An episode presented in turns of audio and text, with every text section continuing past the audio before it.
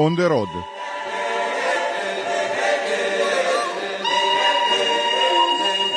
Buongiorno, buongiorno da Claudio Agostoni, benvenuti a un nuovo appuntamento con eh, On the Road. On the Road che quest'oggi ci porta sull'isola Ferdinandea, un'isola che in realtà non c'è.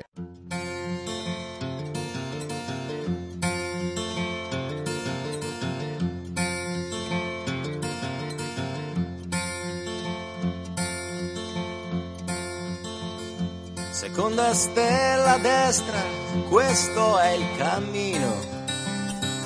E poi dritto fino al mattino. Poi la strada la trovi da te. Porta all'isola che non c'è. Forse questo ti sembrerà strano ma la ragione ti ha un po' preso la mano ed ora sei quasi convinto che non può esistere un'isola che non c'è. La storia di cui vogliamo parlarvi oggi è la storia di un'isola che non c'è più, ma c'è stata in passato. È la storia dell'isola Ferdinandea un, eh, un'isola vulcanica che riposa sul fondo del mare a 22 miglia da Sciacca, sempre contesa da inglesi e borboni, apparsa nel luglio del 1831 e riaffondata dopo cinque mesi. Gli inglesi la chiamano l'isola di Graham, i francesi Giulia, i borboni la chiamano appunto isola Ferdinandea. L'ultima comparsa di quest'isola avvenne il 5 luglio del 1831. Le testimonianze dell'epoca dicono che l'isola emerse dagli abissi in concomitanza con la visita in Sicilia di re Ferdinando II di Borbone. In quei giorni al largo di Sciacca, tra tuoni, acqua ribollente e colonne di fumo, emerse una massa di roccia nera, un piccolo vulcano che spruzzava lava, sabbia e zolfo. L'evento fu seguito da lontano dagli abitanti di Sciacca che temevano un'apocalisse. Re Ferdinando inviò la corvetta reale Etna per studiare il fenomeno. Quella nuova terra che cresceva di giorno in giorno in un punto strategico del Mediterraneo faceva gola anche agli inglesi, che da Malta inviarono due bombarde. Nessuno però riuscì a mettere piedi su quel vulcano in piena attività eruttiva. Un capitano inglese di nome Shenaus rivendicherà più tardi di aver raggiunto l'isola e di avervi piantato la bandiera inglese. Gli storici dell'epoca raccontano che i primi a sbarcare sull'isola furono alcuni pescatori di Sciacca, a bordo di una imbarcazione comandata dal capitano Michele Fiorini. Non piantarono nessuna bandiera, ma uno dei remi della barca, come a dire che quell'isola era del mare, e di tutti e di nessuno. I primi inglesi che misero piedi nell'isola furono alcuni ufficiali di marina giunti da Malta per una missione scientifica. L'isola non aveva un nome e gli inglesi la chiamarono Graham in onore di Sir James Robert George Graham. Anche i francesi, che ci sbarcarono il 28 settembre del 1831, ne rivendicarono la paternità, dandole il nome di Giulia. I Borboni, con atto sovrano del 17 agosto 1831, la chiamarono Isola Ferdinandea, annettendola al regno delle due Sicilie. Poi, come vi dicevo, l'isola cinque mesi dopo è risprofondata nel mare, ma la querela, il contenzioso sulla proprietà di quest'isola è ancora aperta. Insomma, un'isola contesa da tutti, eh, tra l'altro anni fa dei pescatori di Sciacca raccontano sono scesi con il gruppo sublocale e hanno piantato una bandiera sul vulcano, come a dire questa è roba nostra.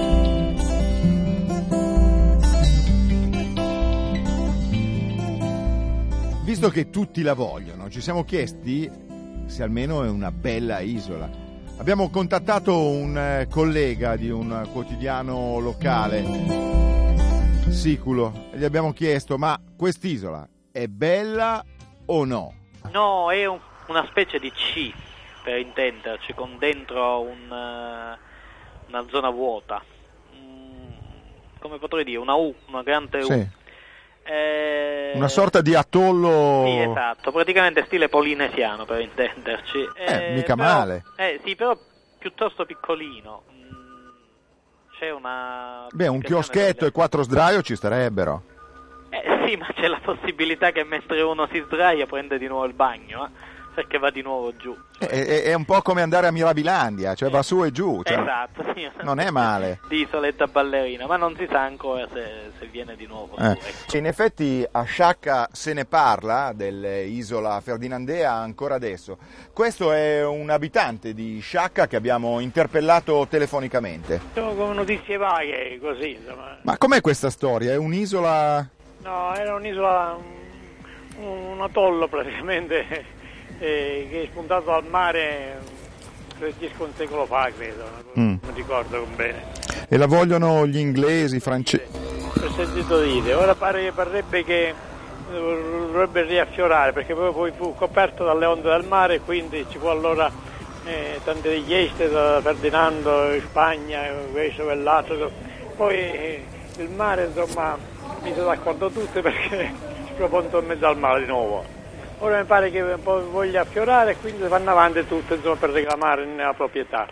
Ma lei, lei a chi la darebbe? Ai Borbone, agli inglesi o ai francesi? Ma per me insomma è una, una perché non- è un'isola insomma, considerevole, è un atollo addirittura praticamente che non dice niente. Eh, però magari ci si potrebbe fare un alberghetto, un, ba- Ah beh, quello sì, quello sì. un bar. Quello sì. Per specularne insomma, le speculazioni. Io penso che dovrebbe, essendo nel mare italiano, dovrebbe appartenere all'Italia, né a Ferdinando né a nessuno più ormai. Alla Sicilia. È logico.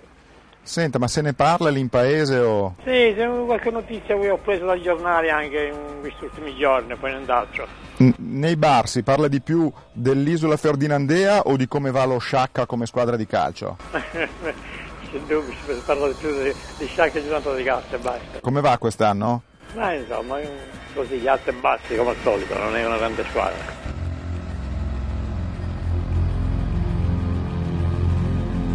Raga lento, raga lento, con la faccia al cuore e il cuore al vento. Raga tempo, raga lento, non ci fosse rumore, non ci fosse spavento. Raga lento, raga lento, con il cuore alle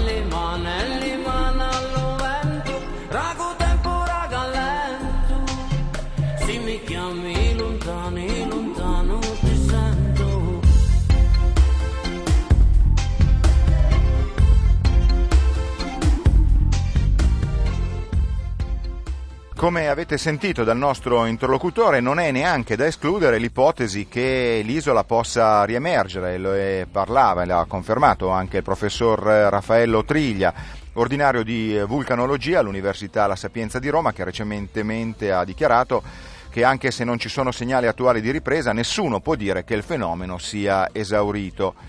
Noi quindi ci siamo sentiti in eh, dovere di interpellare il sindaco di Sciacca per sentire innanzitutto come si è chiusa la Chiarel con i Borbone, se siamo riusciti a eh, sedare questa contesa tra Borboni, francesi, inglesi e poi se per caso ci sono delle novità. Sì, Signor sindaco, buongiorno. buongiorno. Buongiorno.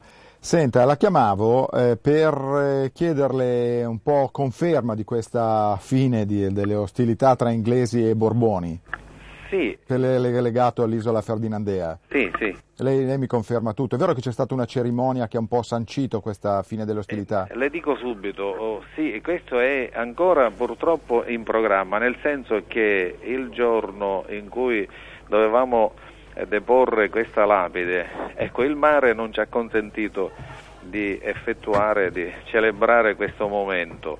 Eh, sulla lapide sta scritto che questo lembo di mare in cui c'era l'isola Ferdinandea da sempre eh, appartiene ai siciliani. Ecco, questo è un po' l'atteggiamento di Carlo di Borbone, il quale appunto dice eh, non appartiene quest'isola né agli inglesi eh, né eh, all'accasato dei Borboni, ma appartiene alla Sicilia, ai siciliani. Questo è, ed è un, gesto bello, proprio di, di chi vive in maniera, eh, come vorrei dire, razionale in un mondo diverso. Ma praticamente come funziona? Andrà giù un sub a deporre... Vuole andare direttamente Carlo di Borbone perché so che è un sub. Ah, Carlo di Borbone con la muta. Eh, sì.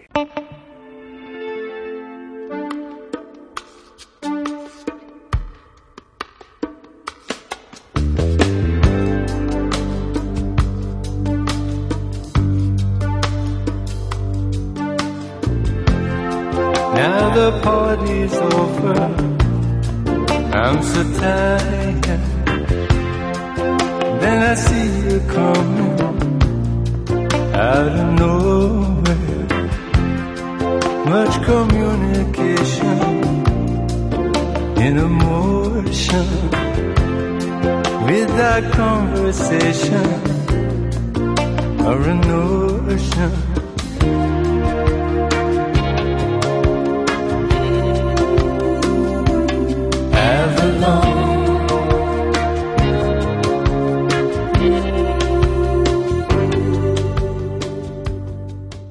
L'altro nelle cronache locali, nelle cronache di Sciacca, si trovano documenti storici che parlano dell'isola Ferdinandea. Il eh, 17 luglio dell'anno famoso in cui l'isola apparve, si era già formato una sorta di isolotto che cresceva rapidamente in dimensioni e in altezza. La deputazione sanitaria di Sciacca mandò sul posto una barca peschereccia comandante da Michele Fiorini, il quale piantò sulle falde del vulcano nascente un remo come primo scopritore e portò a Sciacca le prime notizie della nuova isola. Questa era sorta a 37 gradi e 11 primi di latitudine nord e 12 gradi e 44 primi di longitudine est da Greenwich, in una zona profonda 180 metri sul banco detta Secca di Mare, che fu poi chiamato Banco Graham. La notizia della nascita della nuova isola si sparse rapidamente da Palermo, fu inviata alla Real Corvetta Etna, al comando del capitano di fregata Raffaele Cacace da Marsala. Partì poi un brigantino inglese con a bordo anche molti curiosi. I fenomeni eruttivi furono intensissimi dal 18 al 24 luglio, poi cessarono fino ad estinguersi nei primi di agosto, epoca in cui l'isola raggiunse il suo massimo sviluppo. 4.800 metri di circonferenza e 63 di altezza massima.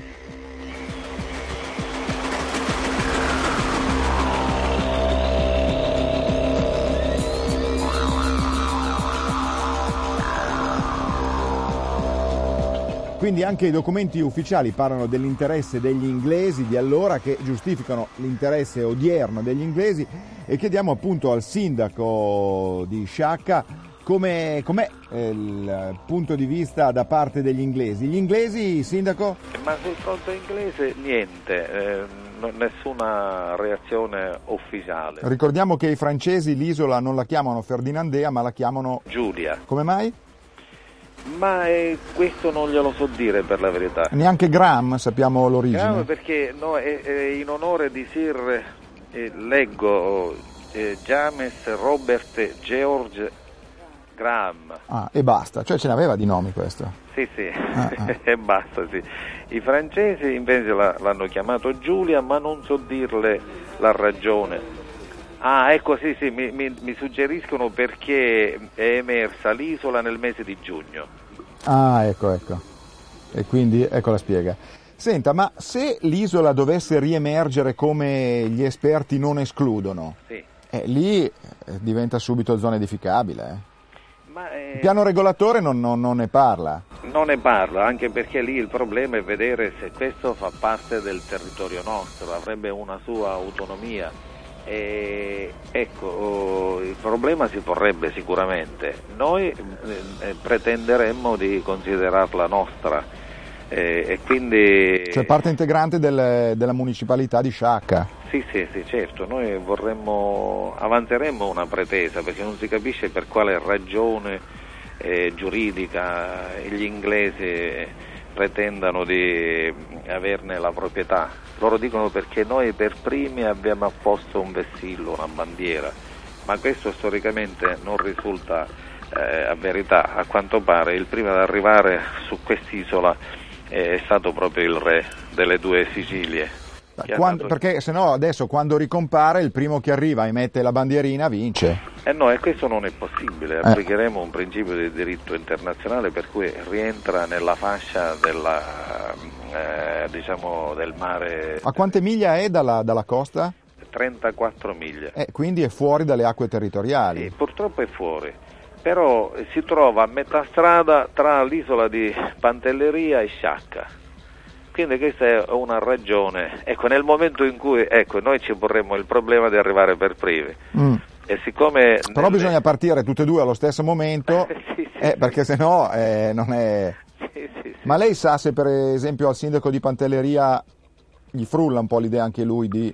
perché potrebbe fare l'arcipelago Ma io pantelleriano. non so se il problema lui se l'è posto. Mm. Noi sicuramente ce lo poniamo. E a questo punto a noi è sembrato doveroso cercare una voce all'interno del municipio di Pantelleria.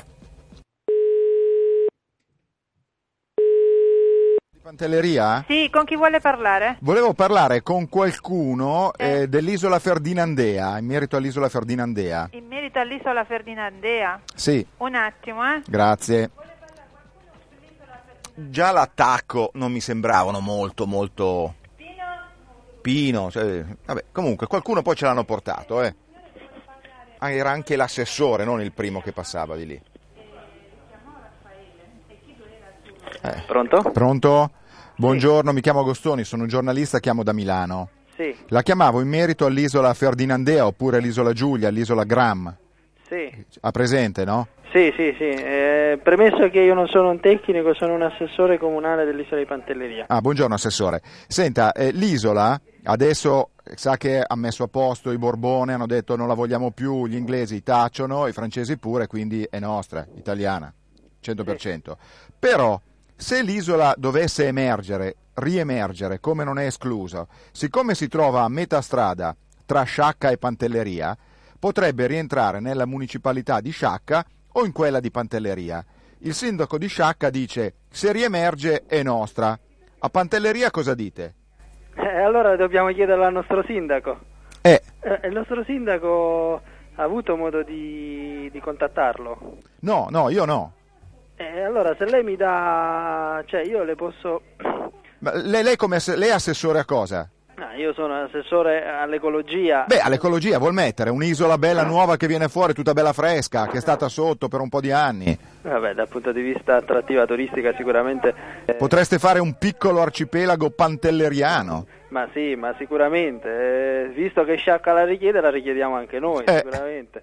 Visto sicuramente sotto l'aspetto ambientale, sotto l'aspetto... Perché lei eh, sa com'era andata allora, quando era emersa, eh, i Borbone, cioè gli inglesi dicevano che era loro perché per primi avevano piantato la bandiera. Se adesso riemerge e partite tutte e due insieme, uno da Sciacca, uno da Pantelleria, chi arriva per primo pianta la bandiera è sua. Noi diciamo che arriviamo noi per prima. Eh, co- come, co- voi siete fo- forti, com- come, Eh sì. Co- come fa a dire? in mezzo al mare, quindi siamo Siete esperti. più bravi a, a nuotare di quelli di Sciacca. Eh, eh. E lei, se riemerge, che cosa ne facciamo? Un parco? Sicuramente. Perché sarà interessante sapere come... Ma sicuramente già Pantelleria sotto questo aspetto ha sempre tutelato il proprio territorio, l'ha fatto negli anni e sicuramente eh, su questa linea stiamo andando avanti, questo sicuramente è il nostro obiettivo per il futuro e infatti buoni risultati sia dalla gestione del territorio stanno venendo fuori. Senta, Chi se ci vi- sceglie ci sceglie anche per questo. Certo, bisogna dargli un nome se riemerge. Lei come la chiamerebbe?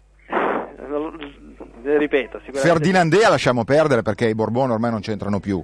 Eh, eh, Ferdinando ormai insomma, Eh, non lo so, boh. troveremo un'isola bella, non lo so. Isola, Isola Bella c'è già sul lago Maggiore. E faremo un'isola bella qui, eh, lo so. E poi vi gemellate. Ma non è, non è un problema di chiamarla, è un problema, secondo me passeranno tanti di quegli anni che... Eh, eh, eh. Quindi è una bagarre abbiamo scatenato tra Sciacca e Pantelleria, tra l'altro per ehm, un'isola che eh, sale, scende, una- in una zona di mare abbastanza particolare, come ci ha confermato il eh, collega del quotidiano La Sicilia. Mare aperto, il Mediterraneo aperto, no, non è capitato, diciamo, è una questione proprio una di, di- di un secolo fa e una di eh, pochi giorni fa, ma sono lontane le due cose, c'è il mare Forza 7 perché c'è stato l'improvviso cambio di, di condizioni meteomarine, atmosferiche e quindi c'è stata questa conseguenza, ma eh, per il resto se vogliamo aggiungere come zona di mare c'è stato recentemente eh, l'anno scorso che è caduto un, eh, un F-104. Beh, un po' sfiga però la porta. ecco, ma parliamo di sfighe, non, non di cose particolari. Sì, un F-104 un po' più giù a sinistra, un elicottero della NATO. Beh, ma senta, non so se è il caso di, di, eh, di insistere tanto per riprendere. non lo so, comunque sì, diciamo che la zona è quella.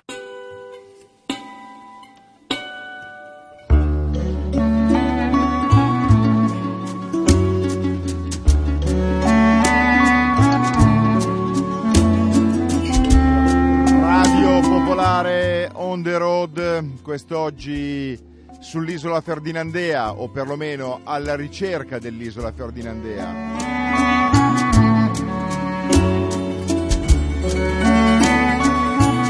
Vi ricordo il podcast della trasmissione, lo troverete sul nostro blog on the road, onde come quelle del mare, punto radiopopolare.it.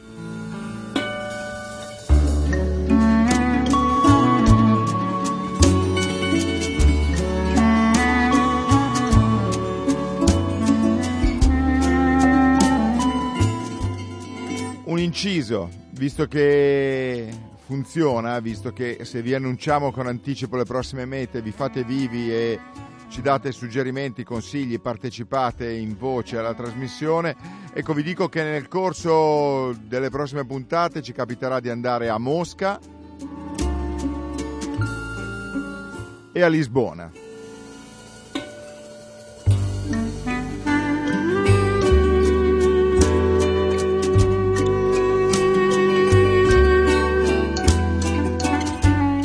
Ma torniamo a noi.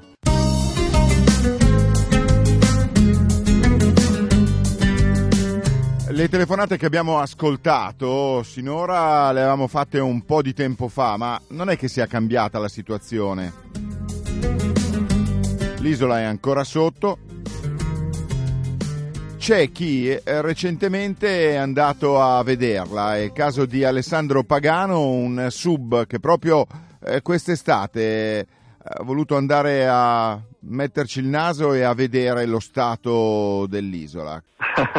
Io sono un fotografo subacqueo con uh, un'esperienza diciamo intorno ai vent'anni e ho girato un pochettino i mari del Mediterraneo, è il mio, il mio mare preferito in assoluto a dispetto dei mari tropicali. E ovviamente è in questo mare che ha incontrato quel che resta dell'isola Ferdinandea. Infatti, infatti. È un luogo che non c'è, l'hai detto poco prima, ho sentito, è un luogo fatato, io lo, ormai lo, lo, considero così perché appare solo agli occhi di pochi, nel senso che la sua storia è abbastanza traumatica, tragica per certi versi, perché si manifestò nel 1800 con un terremoto che creò una serie di disastri anche nelle coste siciliane, nelle, nei pressi di Sciarca e si presentò sotto forma di mh, fumi, lapilli a circa 30 miglia dalla costa siciliana. Sì, questa è una storia che abbiamo raccontato, il problema è che ora non c'è più, l'isola non c'è più. È, è rimasta una, una, struttura che può apparire solamente a chi ha un, un brevetto subacqueo e può deliziarsi di questo posto magico perché questo posto è rimasto come il Mediterraneo di primordiale, chiamiamolo così.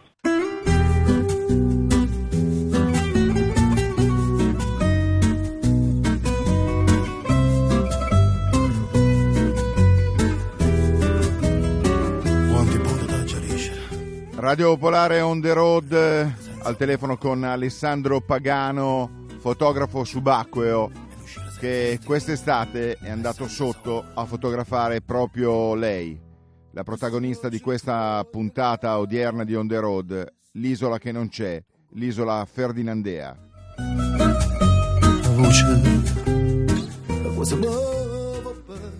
Alessandro, ma da te vogliamo sapere com'è l'isola Ferdinandea vista da sotto? Allora, l'isola da, sotto è una, un grande eh, cono a tutti gli effetti, che non è altro appunto che la struttura più dura che è, ri- è riuscita a resistere ai marosi, è una sorta di montagna subacquea dove eh, arriva diciamo, a lambire quasi la superficie, infatti la sua profondità minima è di 8 metri.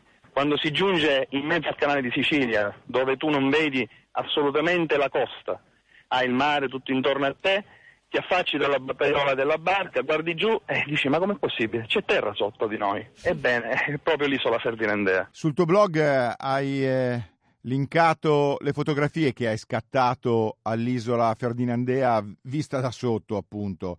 Ce ne puoi raccontare una, quella che più ti piace, più ti ha emozionato? Credo che non ci sia un'immagine in particolare, forse, forse una che è emblematica, la, la visuale, c'è un, una delle ultime immagini del mio blog che dove eh, si vede questo cono vulcanico con tutte le bolle dei subacquei che ci girano attorno e alla base c'è una bellissima targa di marmo eh, stata, che è stata posta da Beatrice di Borbone eh, a voler sottolineare che quel lembo di terra ancora fa parte, diciamo, è, de- è, nostro in un certo senso di noi siciliani, del popolo siciliano. Questo lembo di terra, una volta isola Ferdinandea, era e sarà sempre del popolo siciliano. Infatti. Beatrice di Borbone delle due Sicilie, i sommozzatori della Lega Navale Italiana di Sciacca Posero. Questo è quanto si legge sulla lapide, diciamo così, a cui tu facevi riferimento. Ma quando è stata posta questa, questa targa di marmo? Questa targa venne messa, se non ricordo male, una ventina d'anni fa, però non vorrei dire una, una, un'inesattezza, quindi su questa data non ne sono certo. Sì, è abbastanza recente, comunque in tempi recenti. Alessandro, in ogni caso quella è una zona sismica, dobbiamo aspettarci qualche sorpresa prima o poi? Io so, ho saputo che prende qualche, un cent- forse un centinaio di anni fa, cioè poco dopo il 1830, diciamo, dopo che scomparve, poi fece alcune riapparizioni a distanza di alcuni anni. Quindi teoricamente lì la struttura è del tutto eh, attiva, tutta la parte bassa è molto attiva perché i vulcani sono semplicemente quiescenti, ma in qualsiasi momento potrebbero riaffio- far riaffiorare quella che è l'isola che non c'è. Cosa possiamo consigliare a chi si fosse incuriosito e volesse eh, in qualche modo avvicinarsi all'isola Ferdinandea? Sicuramente a chi ama innanzitutto una bellissima avventura, perché si tratta di un'avventura, perché la navigazione è fatta in mezzo al mare, quindi non si ha contatto in assoluto con le civiltà, la, il, mh, si raggiungono le 30 miglia, quindi stiamo parlando di oltre 60 chilometri dalla costa. Quindi in qualsiasi caso bisogna dotarsi di un, di un mezzo adeguato e rivolgersi sicuramente a persone che sanno cosa devono fare, quindi con imbarcazioni di una certa importanza, e da quello poter vivere un'avventura che a mio avviso non ha eguali nel Mediterraneo. Proprio per questo motivo eh, da ricercare il Mediterraneo di una volta quasi incontaminato, direi anzi incontaminato, dove poter vedere delle specie che non si vedono normalmente. Io parlo della, dell'esperienza chiaramente che ho avuto personale, dove praticamente la, l'intera isola Ferdinandea è ricoperta da un manto che sembra grano, io l'ho, l'ho descritto, in realtà si tratta del sargasso, che è un'alga bellissima, dorata, che diciamo ricopre completamente questa, questa, questa montagna sommersa. E poi le laminarie, cioè sono delle specie che noi di alghe, se sono magari apparentemente banali, in realtà sono delle cose che indicano lo stato di conservazione del Mediterraneo. Queste, queste, specie noi le troviamo laddove il Mediterraneo è più puro, dove è ancora più pulito e questo, questo diciamo, è per chi vuole andare a cercare l'esperienza, la diversità del Mediterraneo come una volta. Alessandro, tu il Mediterraneo l'hai girato in lungo e in largo parecchio. C'è un qualche cosa sempre da sotto che ti sei segnato, che ti manca e che vuoi andare a colmare, mettere una bandierina anche lì? Guarda, ci sono tanti luoghi e penso che non potrei raccontarli tutti. Sicuramente le mete esotiche sono le più ricercate, però ribadisco, io sono affezionatissimo, sono siciliano e, e sono affezionatissimo al Mediterraneo, quindi tutto da nord a sud, perché il Mediterraneo, a mio avviso, è la massima espressione del mare, vissuto in maniera diversa, senza mai facile. Io questo, la cosa che sottolineo sempre è che il, il nostro Mediterraneo non è mai facile, bisogna capirlo, bisogna però apprezzarlo. Tanti ricercano i, i colori, i spadilli, il pesce grosso, chiamiamolo così, eh, gli incontri particolari. Ebbene vi racconto che praticamente in questi vent'anni della mia esperienza gli incontri più belli in assoluto si fanno nel Mediterraneo, quando si incontrano delle specie che hanno solo unicità, sono uniche. Quindi da questo punto di vista io non lo, il mio Mediterraneo non lo cambierei con nessuno. Radio Popolare on the road, Alessandro Pagano, uno che l'isola Ferdinandea l'ha vista dal di sotto. Che notte buia che c'è, povero me, povero me. Che acqua gelida qua, nessuno più mi salverà.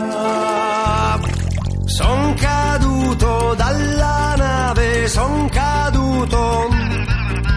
Mentre a bordo c'era un ballo, onda su onda, il mare mi porterà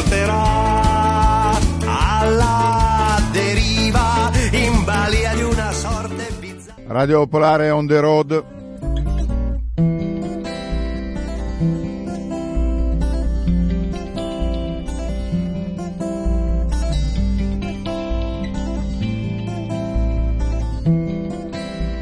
Quest'oggi sull'isola Ferdinandea, sul, sul parola grossa, come si sarà accorto chi ci ha seguito sino ad ora.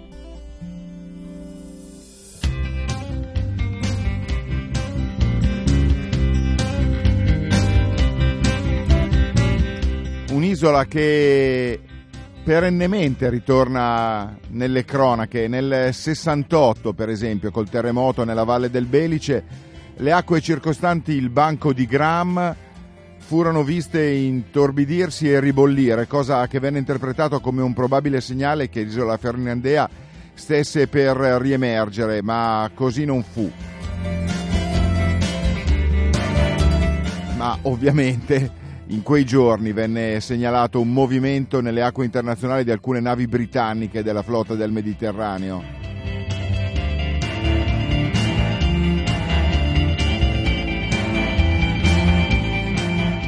Il vulcano dell'isola è rimasto dormiente per decenni, con la cima circa 8 metri sotto il pelo dell'acqua, come ci ricordava anche poc'anzi Alessandro, il fotografo subacqueo che abbiamo appena ascoltato. Nel 1986 fu erroneamente scambiato per un sottomarino libico e colpito da un missile della USA Air Force nella sua rotta per bombardare Tripoli. Cioè ne sono successe un po' di tutti i colori a, a questa povera isola, ma veniamo, veniamo ai giorni nostri, veniamo all'oggi.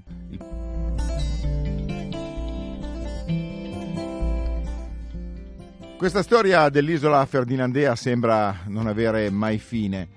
Eh, arriviamo ai giorni nostri, arriviamo a luglio di quest'anno, quando l'Istituto Nazionale di Geofisica e Vulcanologia ha eh, compiuto la prima campagna di monitoraggio sottomarino nell'area, effettuando un rilevamento geofisico ad alta risoluzione sopra il banco di Gram, che sono circa 7 metri sotto livello marino, e il banco di Gram è appunto la nostra isola, e anche in alcuni banchi limitrofi, come il banco Terribile, che è a meno 20 metri, a est e Nerita che è a meno 16 e, e mezzo a nord-est. Tutto con la nave da ricerca Astrea dell'ISPRA, una prospezione che ha permesso di riconoscere la presenza di nove crateri vulcanici monogenici distinti fra loro, a cui dovrebbero corrispondere altrettante eruzioni avvenute nell'area.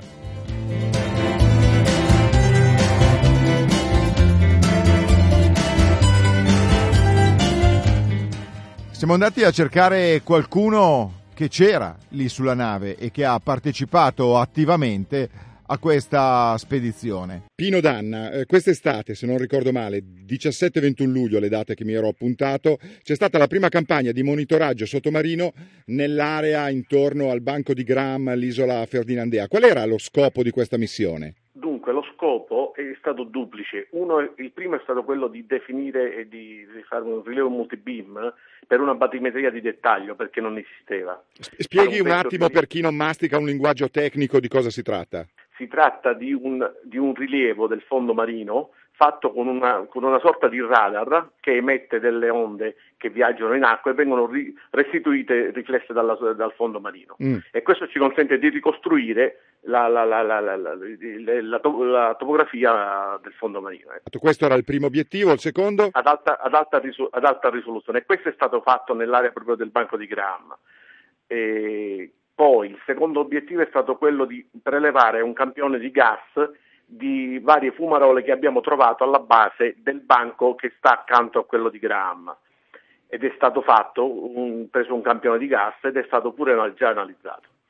Il terzo era quello di prendere qualche campione di roccia, eppure quello è stato preso, ma soltanto un, ecco, un campione di gas e un campione di roccia fino a questo momento.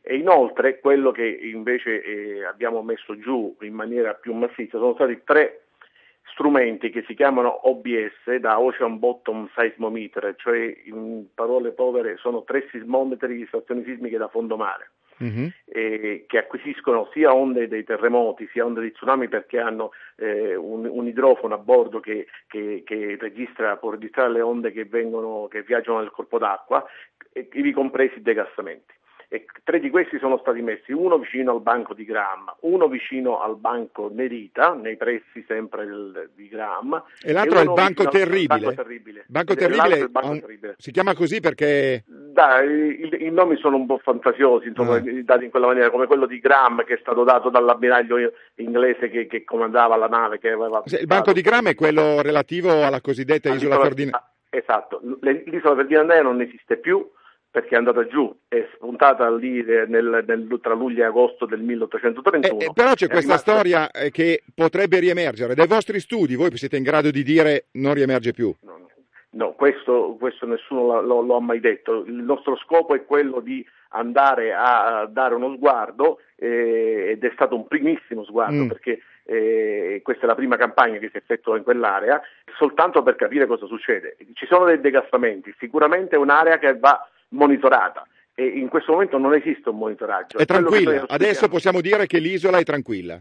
Tranquilla. La ex isola è tranquilla. Sì, ha manifestazioni eh, secondarie, di vulcanismo secondario, quali i decassamenti per esempio. Perché lei sa che Ma c'è sempre stato eccezioni. un contenzioso e della Francia e dell'Inghilterra e nostra. Esatto, esatto. Sì, sì. E c'è stato nel 1831 eh, eh, l'avvistamento da parte di un vascello inglese e, e sbarcò le, le, le, questi, questo capitano di vascello eh, dicendo che l'isola era, era del, del, del, dell'Inghilterra. Lui dice che ci ha messo la bandiera. I Borboni, I Borboni sbarcarono e dissero che era la loro, ma anche i francesi, battezzandola col nome di Giulia, eh, sbarcarono pure sull'isola. Comunque dai rilevamenti che avete fatto non c'è né la bandiera né il remo che ci avrebbe messo un pescatore di sciacca nessun, nessun remo, nessun remo. No, Nessuna bandiera. C'è, c'è solo un, un, un, banco che parte dai 9 metri di profondità, quindi comincia eh, 9 metri sotto il livello dell'acqua e arriva fino ai 150-160 metri di profondità. Questo è il banco di Grano. E c'è lì, c'è una fauna ittica bella ricca? Sì, sì, sì, è una fauna uh, ittica molto ricca, abbiamo incontrato diverse specie, peraltro c'era a bordo pure un collega della, del, dell'istituto Ispra che è proprietario della nave della, della, dell'Astrea. dell'Astrea, sì, la nave Astrea che è dell'Ispra. Ed era a bordo un collega che vedeva un po' di specie che ci sono lì nel, nel, nella zona della Ferdinandea è molto ricca di vegetazioni, ci sono parti particolarmente ricche, come ci sono pure i fondali sono per la massima parte coperti da sabbia vulcanica. Quindi diciamo che per ora si diano un po' tutti una calmata, in linea di massima a breve non mi riesce. No, no, no, no, no non, esce domani quest'isola. Eh, potrebbero esserci nella zona altri fenomeni come ci sono stati in passato. Noi oltre alla Ferdinandea abbiamo trovato altri dieci coni che hanno eruttato in epoche storiche molto, molti migliaia di anni fa, hanno eruttato per una sola volta, infatti vengono definiti monogenici, e dopodiché non hanno più eruttato. Ce ne sono già una decina, li abbiamo identificati, ma occorrerebbe andare avanti con, con la campagna. In questo momento noi stiamo attendendo di recuperare i tre OBS, quindi le tre stazioni da fondomare mm-hmm. che stanno eh, sul fondo. Avevamo programmato di farlo nel mese di dicembre, ma a causa della mancanza di tre, pers- di, di tre eh, partecipanti al gruppo che sono precari, in scadenza il 31, prossimo 31 dicembre vanno a casa, abbiamo rimandato in questo momento la campagna perché no, tre non persone... mi dica, anche voi avete il problema col precariato. Eh sì, come no. E tre persone le stavo dicendo, di solo questa spedizione, no, andando a casa il 31 dicembre non consentono di fare la campagna di recupero noi abbiamo fortunatamente delle batterie che ci consentiranno di, poss- di, di, di spostare un po' più in là questa campagna sperando che succeda qualche miracolo. Ma a voi dell'Istituto Nazionale di Geofisica e Vulcanologia siete quelli che dovreste salvaguardare il nostro futuro? Beh, così dice la gente. Noi siamo pre- preposti al monitora- monitoraggio, del, eh, facciamo il monitoraggio sia dei vulcani che del, del territorio nazionale per quanto riguarda la, i terremoti ma spesso ci troviamo in difficoltà. In questo momento abbiamo 250 persone che il 31 dicembre vanno a casa, sono tutti precari e tutti eh, a, titolo, a pieno titolo inseriti nell'attività di monitoraggio. In bocca al lupo perché abbiamo bisogno del vostro lavoro.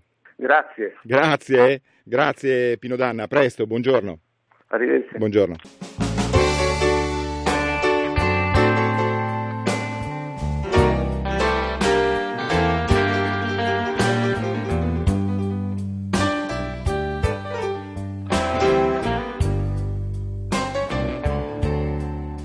E come avete sentito c'è il rischio che se mi si scaricano le pile non sapremo mai come sono andate queste ricerche dell'Istituto Nazionale di Geofisica e Vulcanologia. So my man can know the score. Beh, per oggi ci fermiamo qua. Vi ricordo che potete risentire la trasmissione sul blog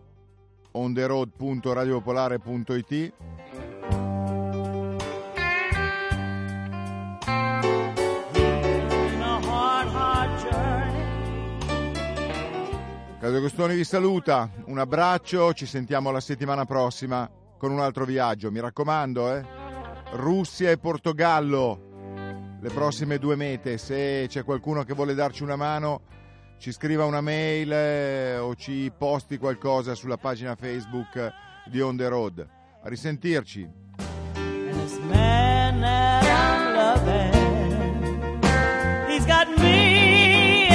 And